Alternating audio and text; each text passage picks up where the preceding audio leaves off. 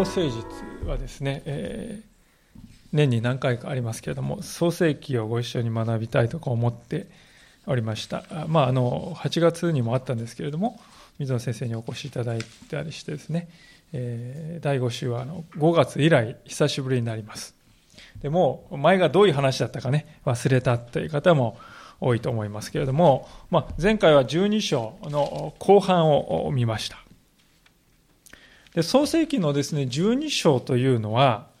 え聖書の中でもう非常に重要な箇所です。で、なぜかというと、イスラエル民族の父であるアブラハム、まあ、今日の箇所アブラムと書いてありますが、このアブラハム、アブラムがですね、神様によってこう召されて、元から住んでいた土地を離れて、新しい出発をするという、そういうところなんですね、この12章というのは。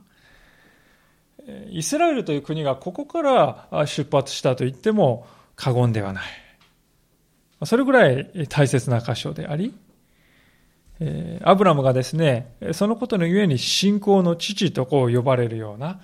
そういうきっかけとなった出来事がこの12章でした。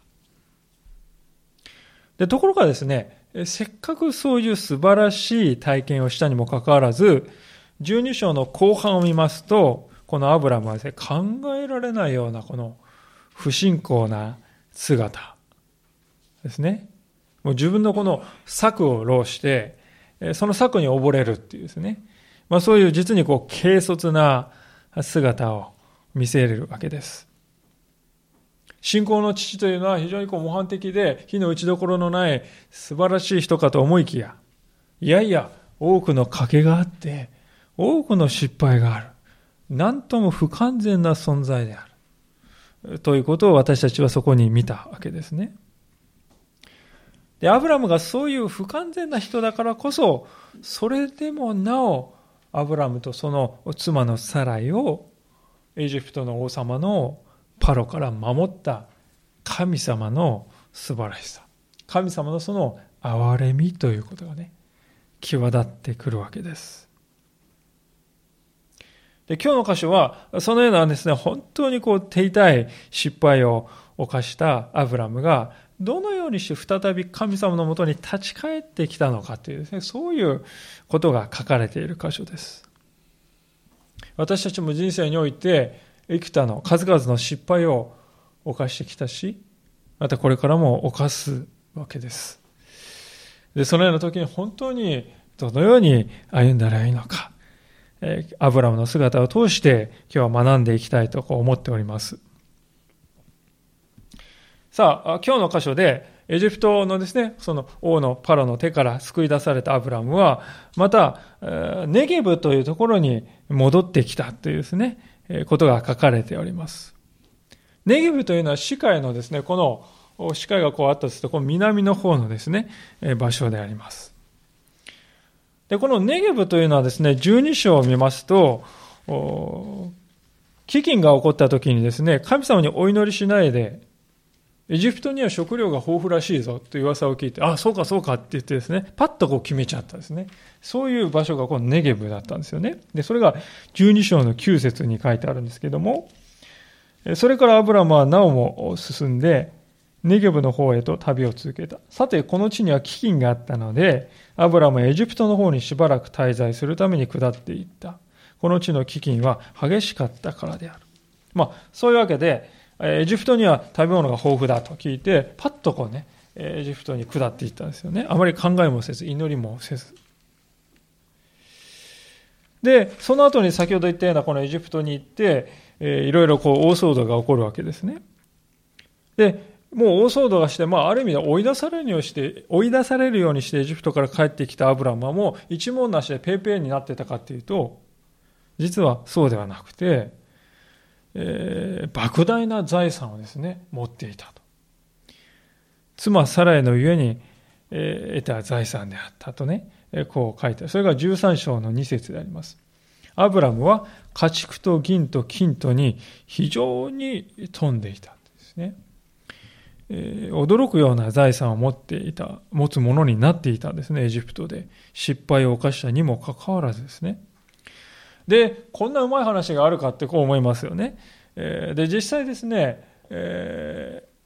パッと得たですね、えー、この財産というのは後々ですね、大きな問題を引き起こすわけで、それがまさに今日の箇所で問題を起こすわけであります。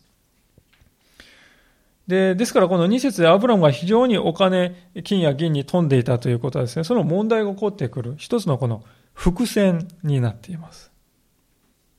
聖書を読んでいきますと、こうパッとね、書いてある何気ない一言がですね、非常にこう後々重要な意味を持ってくるというところがよくあるんですね。で、そういうわけで、アブラムはですね、今度はネゲブに帰ってきたんだけれども、またそこに留まるんじゃなくて、そこからですね、カナンの地にですね、ネゲブって南の方から、カナンの地にですね、戻ってくるわけであります。で、そして、ベテルと愛の間という場所まで戻ってきたと3節に書いてあります。それは視界のですね、北の外れに近いところであります。3節の最後のところを見ると、聖書を書いた人はですね、その土地のところを何て言ってるかっていうですね、初めに天幕を張ったところもって言ってるんですよね。初めに。この初めにっていうのは12章のですね、8節のところですね、えー、天幕を張ったって、最初にですね、このメソポタミアから出てね、こうイスラエル、今のカナンのところに、今のイスラエル、カナンのところに来て、最初に天幕を張ったところまでこうアブラハムはこう戻ってきたんですよね。でそしてそこで何をしたかというと、アブラムは、主の皆によって祈ったと4節に書いてあります。そこでは彼が以前に築いた祭壇の場所である。以前というのは12章の8節で、そのところでアブラムは主の皆によって祈ったと書いてありますよ。アブラムは最初のところに帰ってきた。そしてかつてそこで自分がね、築いた祭壇を見たんです。そして思い出した。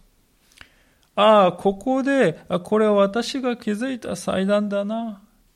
そしてここで神様に感謝の祈りを捧げた捧げたんだったよな、ってですね、思い出す。祭壇はですね、時間が経つともちろん脆くなって崩れたりね、あのボロボロになっていきます。で、そのボロボロになってきたですね、崩れてきた祭壇を見ると、何かこう自分のね、信仰そのものを表しているような感じ。神様への信仰がもうボロボロになって失ってつ少しこう失いつつあった。崩れかけていたな、この祭壇のように。そこにアブラムは気づかされたのかもしれない。一体私は今まで何をしていたんだろうか。エジプトの日々は一体何だったんだろうか。アブラムはそう思い、我に帰ったんだと思うんですよね。12章でエジプトにですね、アブラムが行った時にですね、その時にですね、えー、彼の言葉ですね、えー、アブラムは祈ったとか神様に聞いたっていう言葉は一回も出てこないですね。エジプトでのアブラムはですね、神様に聞いたとか祈ったってこと何にも出てこないです。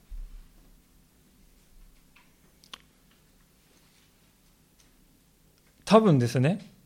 このメソポテアミアのウルを出発してカナンに来たんですでカナンに来たらですね、もうそこが全て順風満帆でうまくいくかって言ったらそうじゃないんですよね。いきなり飢饉が来るんですから。え、神様に従って、歩み出したら何ですかこれはって言って、もう非常にこうグラグラグラグラするんです。信頼を、神様に対する信頼を失っていくんです。でそして、もう、エジプトに食料あるぞ、あっって言ってこうね、パッとこう飛びついていくわけです。でその結果、エジプトで苦い歩みをするんですね。神様を脇に置いて、自分の歩みをこれだって言ってパッと飛びついてですね、行った結果が本当に苦い経験でした。ある仲介者が彼のそんな姿についてこのように記しております。エジプトに下ったアブラムの姿は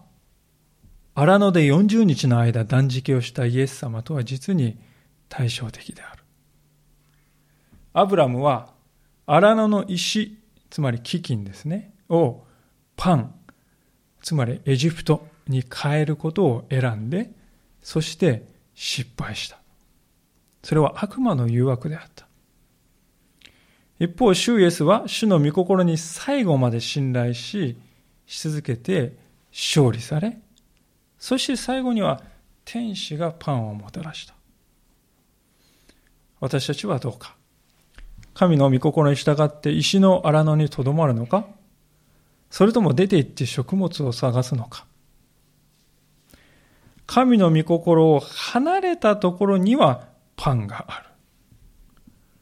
しかしそのパンを追い求めるならば悪魔に従うことになり、今度は霊的な上が来るのであると。まあそう本当に語っているわけです。実に深い洞察だなとこう思います。イエス様は荒野の石をパンに変えなさい、そして腹を満たしなさいと言われて、悪魔のそのような語りかけを拒みました。しかし、ある意味でアブラムはそこにあるですね、飢饉をエジプトというパンに変えなさい。はい。そして、本当に困難を経験する。腹は満ちたかもしれないけれども、しかし今度は霊的な上にですね、本当にこう苦しむようになるということです。物質的には満ち足りているんだけれども、心はもういつもカラカラだと。そんな日々だったなと。で、その日々のことをですね、今この帰ってきた祭壇の場所でアブラム振り返りながら、ひざまずいて神様を礼拝しました。そして思い出したんだと思うんですね。神様の約束だけを握りしめて、どこに行くか、どこに行くべきか、それも知らないで、それでも構わないって言ってね、波乱の地を出発したあの日のことを思い出したんじゃないでしょうか。彼は神様に信頼して、行く先もわからないけれども委ねて、そして立ち上がった初めの信仰に、ここに、で、立ち返ったんであります。彼は、再び神を礼拝するということを生活の中心に据えようと。そして再決心して、神様がいなければ自分は何もできないんだなということをここで認めた。そうして神様前に心からへり下って祈ったんです。これはもうアブラムのこのやり直しの信仰の第一歩だったと思います。で私たちは今日この後ですね、早速このアブラムにいろいろ苦難が襲ってくるんですけども、その中でそれにどう対処していくかって、その姿を見ると、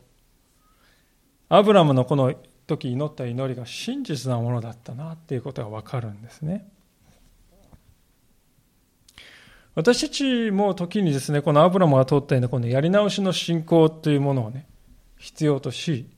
そこに導かれる時が必要なのかもしれないと。そう思うんです。私たちは時に、手っ取り早く私たちを救ってくれるこのエジプトというものにより頼む。そして人間的な知恵を過信して、神様を脇に置いて歩んでいく。その結果、手痛い痛みを刈り取る。それで学ぶ。そして気づく。それでも神様は私を見捨てない。かえってその中でさえ、自分勝手に経験し、行動したその中でさえ神様は私を守ってくださって、そして最初のこのベテルと愛という町の間にある祭壇に最初のところに戻し導いてくださる。私たちのこの信仰者としての人生には、そういうこう初心に帰らされるっていうですね、経験が何度かあるんじゃないかと思います。で信仰の父と呼ばれるアブラム、最初からですね、そうだったわけではない。こうして何度も何度も成長し、その都度神様に導かれて、初心に立ち返らされて、そして成長していった。ですから、私たちもこの先、何度かですね、神様が同じような経験をされる、私たちにお与えになるかもしれない。その都度、初めの思いに立ち返って、ああ、神様を礼拝することから私は離れていたな。本当に立ち返って、神様を礼拝する。そういうものでありたい。そのために神様が与えてくださったこれ機会なんじゃないか。そう受け止めるものでありたいわけであります。さあ、そういうわけで、やり直しの信仰の第一歩ですね。これはアブラムの第一歩です。で、やり直しの信仰を編み出したら、あとはね、バラ色のこの未来が待っているってなるかっていうと、そうじゃなくて、早速こう問題が起こったわけですよね。それが13章の5節から6節ですね。アブラムと一緒に行ったロトもまた羊の群れや牛の群れ、天幕を所有していた。その地は彼らが一緒に住むのに十分ではなかった。彼らの持ち物が多すぎたので、彼が一緒に住むことができなかったのであると。こう書いてあります。ロトというのはアブラムのこの甥い子にあたります。で、この甥いっ子のロトもまたエジプトで人財産を築いてですね、帰ってきた。もちろんアブラムに比べればね、圧倒的に少ないと思うんです。でも、この時ですね、アブラムとロトがいたこのベテルと呼ばれる場所には問題がありました。それは今読んだ6節ありますように、その地は十分でなかったと。これは直訳すると、その地は彼らを支えきれなかったっていう意味です。もう膨大な家畜がいますから、牧草がいります。水がいります。そういったものがこの地にはない、足りない。でそしてですね、数少ない牧草とか水がね、あるわけですから、当然ね、こういうことが起こるわけですよ。7節ありますように、えー、そこは俺のもんだ。いやいや、俺のもんだっていう感じでね、アブラムとこのロトの羊飼いたちの間にこの喧嘩が起こるわけですよね。衝突がいつも起こるわけです。で、そして見逃してはならないのは、7節の最後のあるように、その頃、その地にはカナン人とペリジ人が住んでいたっていうんですよ。私たちはね、ここを見ると、こう、アブラムとロトの二家族だけが、こう、だだっ広い山の中で、えー、こう、暮らしてたかのように読んでしまいますけど、もともと人がいたところです、ここは。カナン人とペリジ人。まあ、ペリジ人っていうのはペリシ人とは違う別の民族ですけども、もともと住んでいる人がいるところの空いているところに、すいませんという形でね、住まざるを得ない。狭いところにこの密集しなくてはならない。でそれで余計争いになるんです。ですから当然これは起こり得た問題だったんですね。皆さん、せっかくやり直しの信仰の第一歩踏み出したのね、いきなりこう、出花をくじかれるような出来事ですよ。エジプトのあの災難が去ったのに、また問題かって、こうね、来るところです。で昔のアブラムだったらそこでね、すぐね、あれはこうして、あ、こうしてやればいい、これがいいって言ってね、人間的な方策にパッとこうね、より頼んで、まあ、インスタントラーメンのようにね、簡単にこう解決しようとしたかもしれません。でしかし、この時のアブラムは昔とはですね、全く違う姿を私たちに見せてくれます。8節ですね。そこでアブラムはロトに言った。どうか私とあなたとの間、また私の牧者たちとあなたの牧者たちの間に争いがないようにしてくれ。私たちは親類同士なのだから、とこう言います。アブラムはですね、甥っ子のロトにどうかって言いますよ。どうか。嘆願してんですね。頼むから、お願いします。えー、そして、えー、不思議なことにですね、アブラムは、私と、私の牧者とあなたの牧者たち、それだけじゃなくて、私とあなたとの間とも言うんですね。まるで、アブラムとロトの間にも何かこう、何かがあった。そういうようなニュアンスを感じます。多分、ロトがですね、アブラム、おじさんのアブラムに対してね、いろいろとこう不満を募らせて、え、時に露骨にね、こう文句を言ってたのかもしれません。ですから私とあなた、そして私の牧者とあなたの牧者って、そういう言い方をするんですね。そういう争いがある。しかし、そういうロトに対してアブラムは、私たちは親類同士なんだって言います。この親類同士というのは英語の聖書を見ますと、brothers ってね、兄弟たちだ。兄弟たちじゃないかって言うんですよ。皆さんね、本当の実の兄弟とかだったら分かりますけども、甥っ子であります。ロトはですね、はるか昔にあのメソポタミアのウルにいた時にね、すでに父親を亡くしていました。ですから孤独の人なんです。多分ですね、そういうロトを見てアブラムはおじさんとしてね、不憫に思ったんです。で、ロトをね、引き取って自分のもとに置いて、そして歩んできたんです。でそういうロトに対して、まあ、ロトがこう自分に非常にこう文句をつけてくるようになったのを見ても、兄弟じゃないかって言うんですよね。ロトに対するですね、アブラムのこの愛が感じられる言葉であります。私たちは兄弟ではないか。で、その後にですね、しかしアブラムがロトに対して一つの提案をしますけど、それはもっと驚くべきものだと思うんです。9節をご覧ください。全地はあなたの前にあるではないか私から別れてくれないかもしあなたが左に行けば私は右に行こう。もしあなたが右に行けば私は左に行こうと。一つ驚くべきことがあります。それは何かというと、アブラムはここでロト、お前が先に選べって言うんですね。要するにこれ冷静に見ますとね、ありえないことだと思いますよ。族長っていうのはですね、アブラムアブラムの方なんですよ。で、今から4000年前の世界ですからね、えー、族長っていうのはもう絶対的な権威を持っているわけであります。今のね、父親はとは全然違うレベルのですね、権威を持っています。族長なんですから。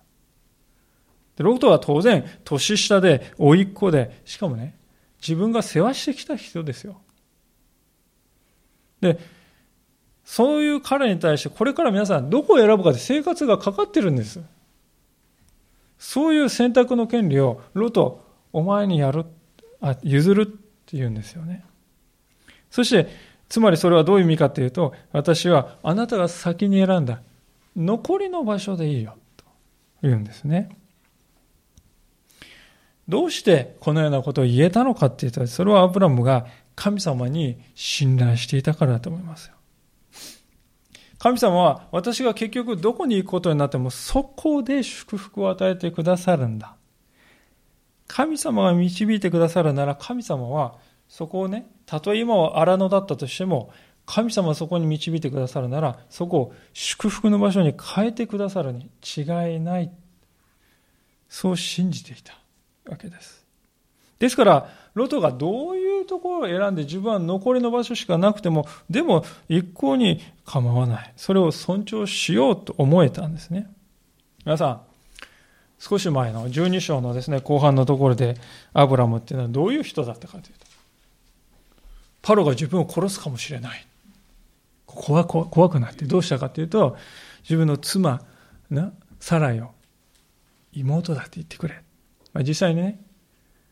妹的なその立場にあることは確かなんですけれども、しかし妻ですよね、それ以前に。で妻ってことは言わないで妹だって言っといてくれつまり、妻を利用して自分は助かろうっていう、そういう考え方ですよ、皆さん。そういうアブラマでも全くここにはいません。約束の地が目に見えるところではいきなり問題が起こりました。ペレジ人とカナン人がいました。でも、そしてロトとの間には争いが起こりました。神様に従ってここに来たのになんでこういう問題が起こるのか。ね、でもそれでも、神、ラブラムはその困難を自分自身を犠牲にして乗り越えていこうとする。そういう人に変わっているわけですよね。やり直しの信仰と先ほど申しましたが、それは自己犠牲の信仰へと鮮やか鮮やかに変えられている。でそんな彼の信仰のあり方はですね、また別の仲介者が次のように語っております。社会的に見れば上の者が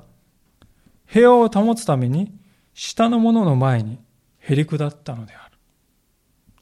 彼はこのようにして霊的に見れば彼が上のものであるということを示したのである。アブラムの信仰が気前の良さをもたらしたのであると。そう語っています。私たちはどうでしょうか？自分自身の社会的な立場にしがみついたり、自分自身の経験やメンツや収入というものにこだわるあまりに、信仰を働かせるという機会を、実は自ら不意にしてしまっていることがあるのではないでしょうか？私たちが信仰に立っているとき、それがどういう形で現れるかというとね、このアブラムの姿がまさに表しています。気前が良くなるんですよね。立場を度外視して、気前よく与えても惜しくない。それがやっぱり信仰に立っている時の私たちです。なぜかっていうと、神様は自分の必要、これを与えたとしても、手放したとしても、神様は必ず与えてくださると信頼している。聖書に次のような言葉があります。ペテロの手紙の第一の5章の6節というところですけれども、えー、開けてみたいと思いますが、じゃあままた元のところに戻りますから、手をでも挟んでおいていただいて、ペテロの手紙第一の5章の6節というところに次のように書かれております。第3版の聖書では458ページです。もう聖書の一番後ろの方です。第2版お使いの方は420ページから421ページです。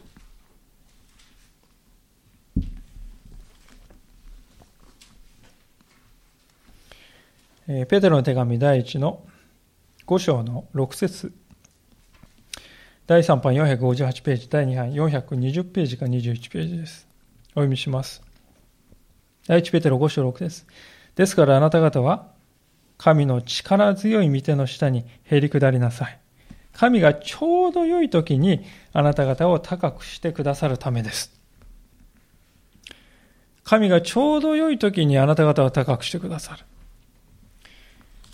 まあ、これは私たちがですね、何もこう自分がね、高められたいからへり下ろうとかね、それって損得感情ということですよね。そういうもんじゃないと。ちょうど良い時って書いてあるのは私たちから見て都合の良い時って意味じゃなくて、神様から見て最善の時って意味なんです。私の希望する時ではないかもしれない。私たちは自分にとって一番いいことは何か分かっているようで、実は分かっていません。これが私の決断が最善なんだっていつも私たち信じたいし、信じ込もうとしているけれども、後から振り返って後悔することも実に多いし。なぜ私はあんなことをしてしまったのか。神は私たちにとって何が最善なのかをいつも知っておられるんです。そして神のちょうど良い時に私たちに報いをくださる。しばしば神様の報いというのは忘れた時にやってくるんですね。ですから皆さん、謙遜、本当の意味での謙遜というのはですね、自分がこのへりくだった、謙遜、ね、へりくだったということも忘れるんですよ。本当の謙遜っていうのは。私はこんなにへりくだってるのに、あの人何？全然へりくだってない。これ覚え続けてますよね。絶対忘れない。それは真の謙遜ではないと思います。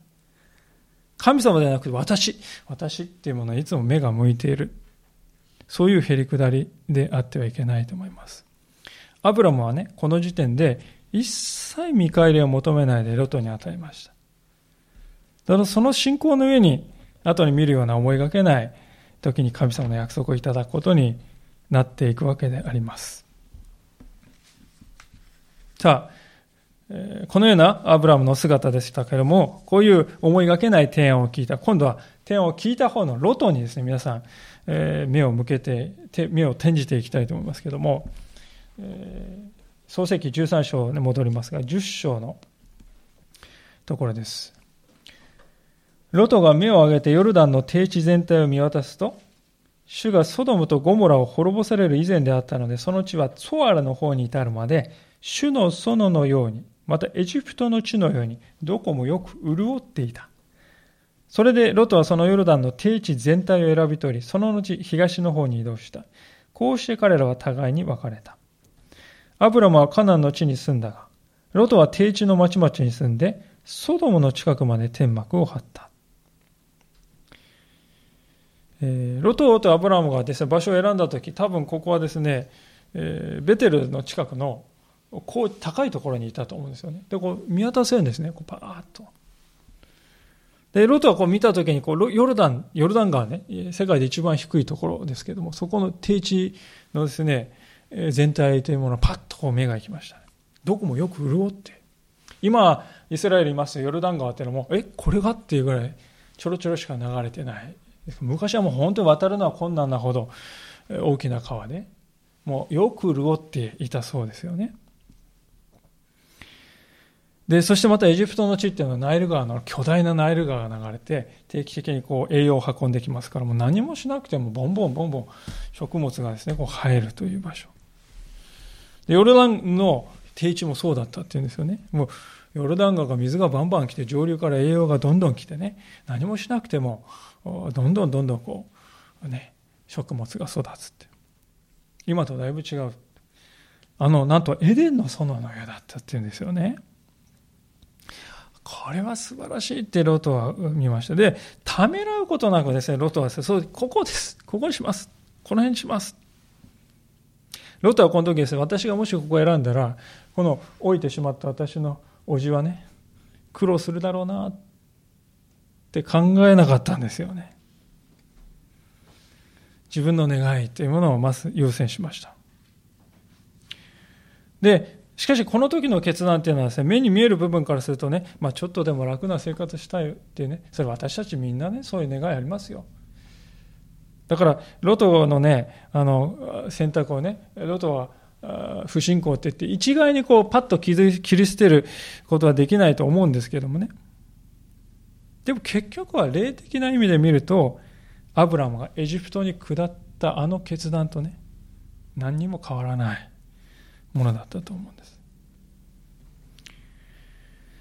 ロトとはですね、自分の人生を導くのは神様であって、土地とか水とか栄養分、それが私を導くんだと。そうではないんだ。そこには立たないで、目に見えるものだけに信頼したわけであります。その結果はどうなるかっていうとですね、本当にこう、興味深いことですけれども、より住みやすい場所を求めて東の方にこう移動していったって11節に書いてます。東っていうのは視界があって、この、私から見てですけど、この東から、視界のこの東側の場所ですね。でそこにはですね、後に、後に非常に激しい罪にまみれて、神様に滅ぼされてしまうあのソドムとゴモラがあった場所です。で、ロトはですね、最初はですね、ヨルダンのこの西側にいたので、だんだん東に行ってね、最終的にどうなるかというの皆さん、12節の最後に、ソドムの近くまで行って天幕を張ったって言うんですよ。それはそうですよね。間違ってね、みんないい暮らししてるんだから、だんだん私もあそこに行って思いますよね。でだんだんだんこう近づいていってね。でえ、12節でこそソドムの近くでテント張ってるんだけど最終的にソドムの中で住むようになるでしょその生活はどんどんすさんでいくんですね神様はロトを憐れんでくださらなかったら危うく彼も滅びていたかもしれない気がつかないうちに自分でも気がつかないうちに徐々に徐々に取り込まれていくんですねで一方のアブラムはじゃあどうしたか？彼は今日すでに見てきましたけれども、エジプトにね、エジプトに行けば食べ物がパッて飛びついたね、あの経験っていうのはもう生きています。です。そして初めにやっぱり神様により頼んでどこに行くかわからないのに立ち上がったんだよなってそこにも戻ってきていたので、自分の人間的な方策に頼ったらどうなるか、妻も危険にさらし、私も危険になる。そういう経験をもう本当によくしていたので、ね、神様に聞かないで生きるっていうことが問題の根本なんだ。神様により頼まないで生きるっていうことが問題の自分の人生のね、根本的な課題なんだってことをよく分かっていた。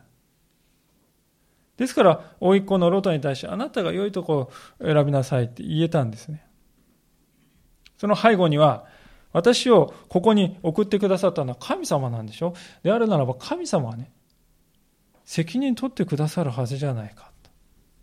そういうところにしっかり立ったんですね。自分で必要以上にこう責任を負わないです。神様の責任だよ。神様に従って歩んできたのだから、神様は最後まで責任取ってくださるっていう、もうそこに、えー、委ねて、ある意味投げ出した。で、そこでね、ですからロトがね、低地のあの、エデンのように麗しいところを取ってね、あ、やばい、取られたって思ったかっていうと、思わなかったですよね。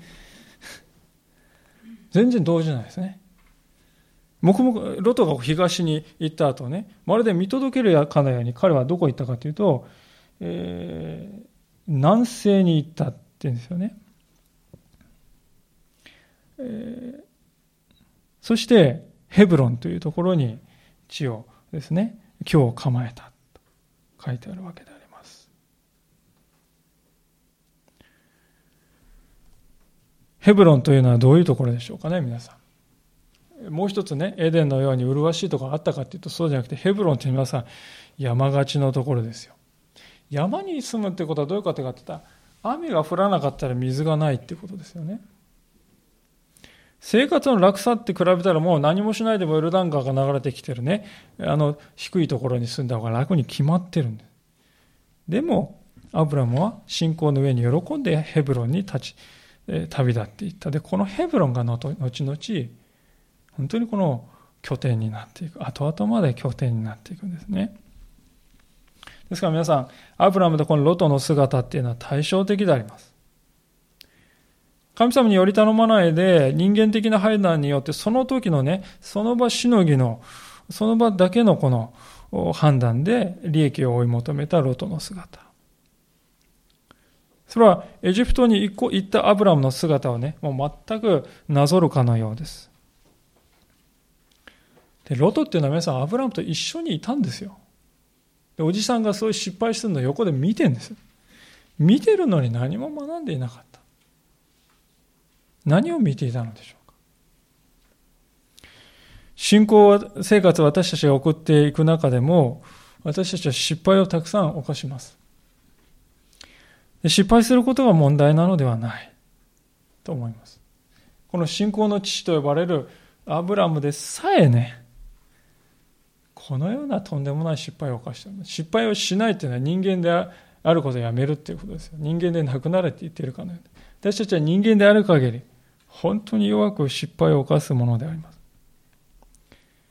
神様はそういう私たちの、ね、弱いところも100もご承知なんですよ。イエス様は皆さん、ペテロがね、えー、十字架にかかる前にペテロに何と言いましたか？あなたは、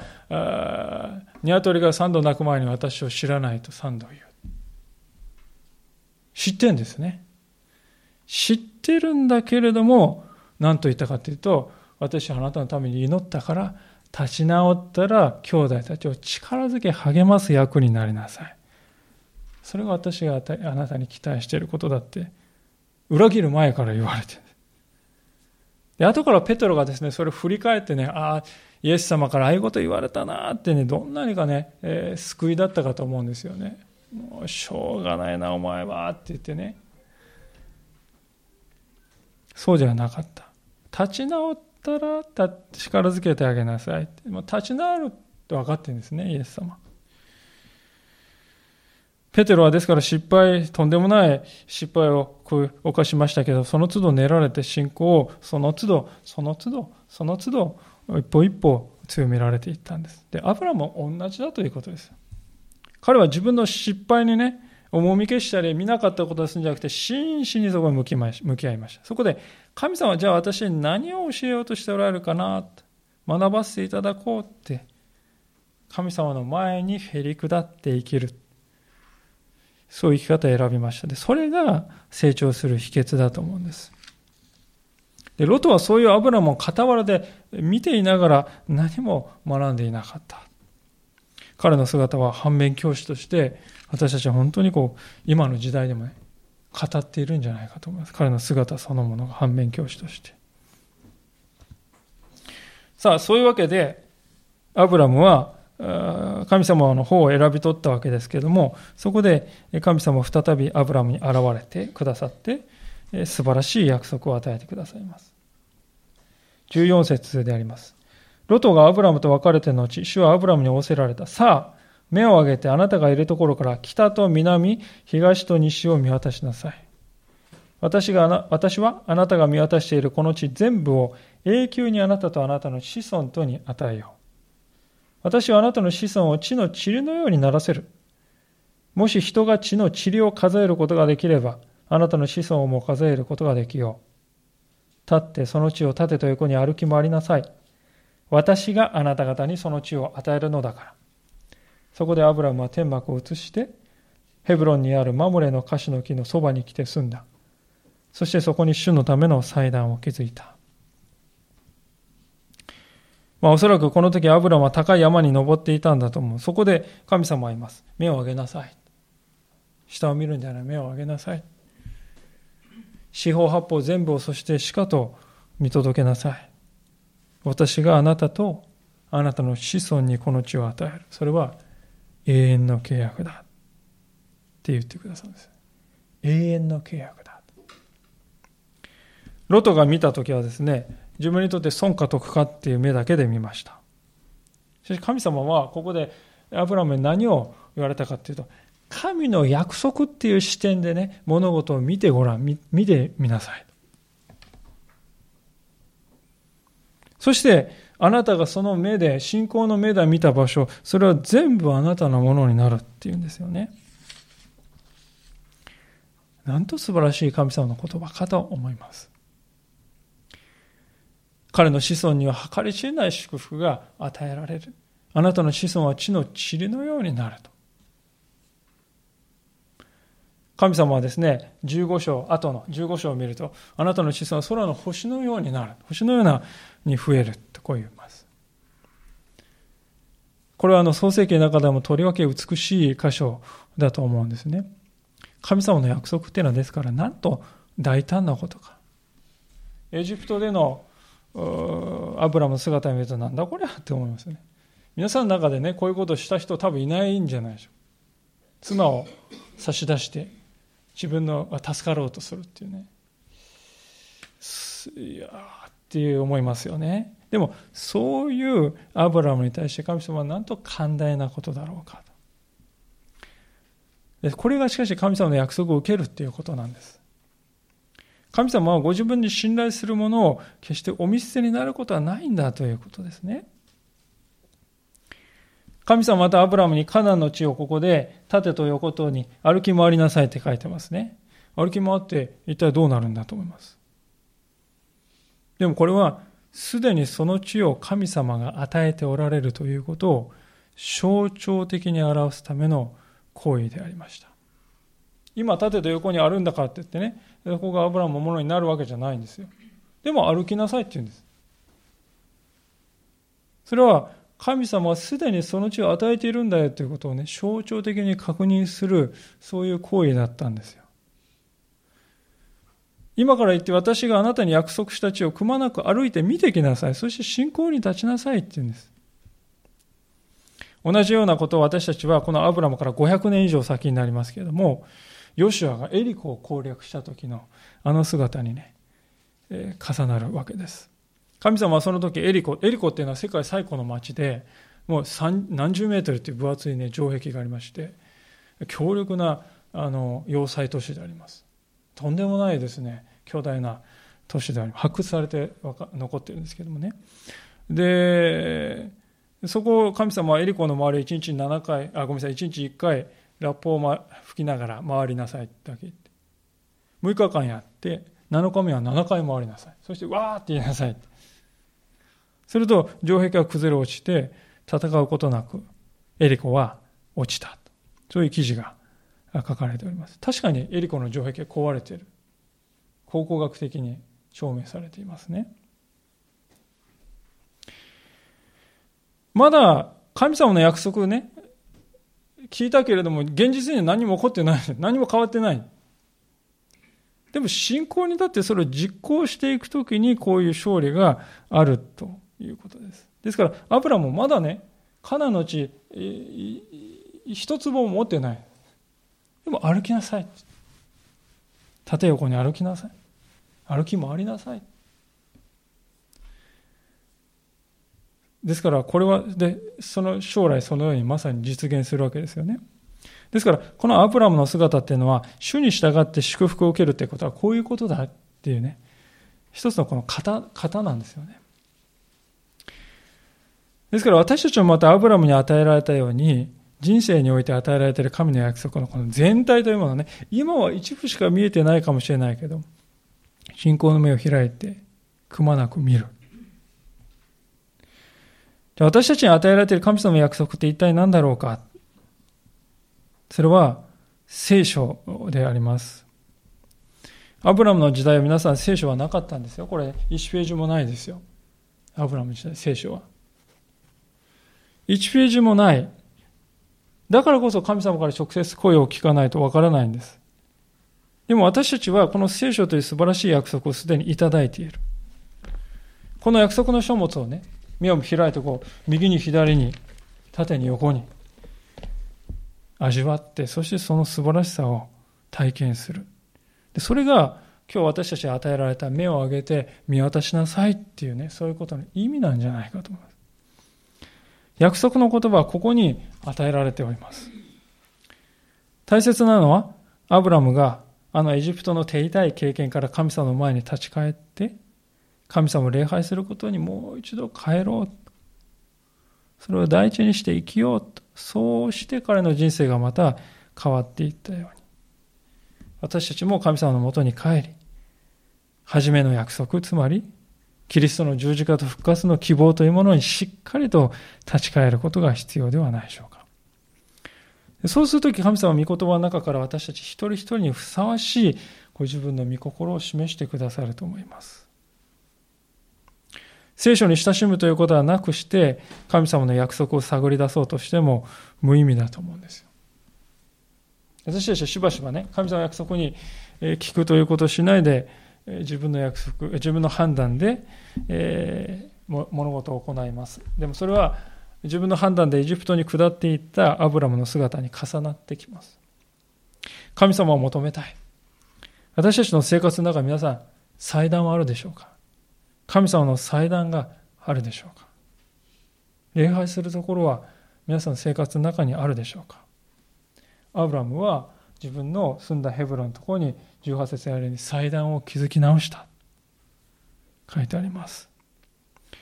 私たちの生活の中に祭壇を回復する。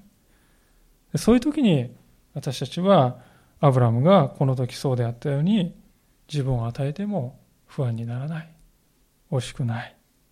困難があっても大きく動じることはない。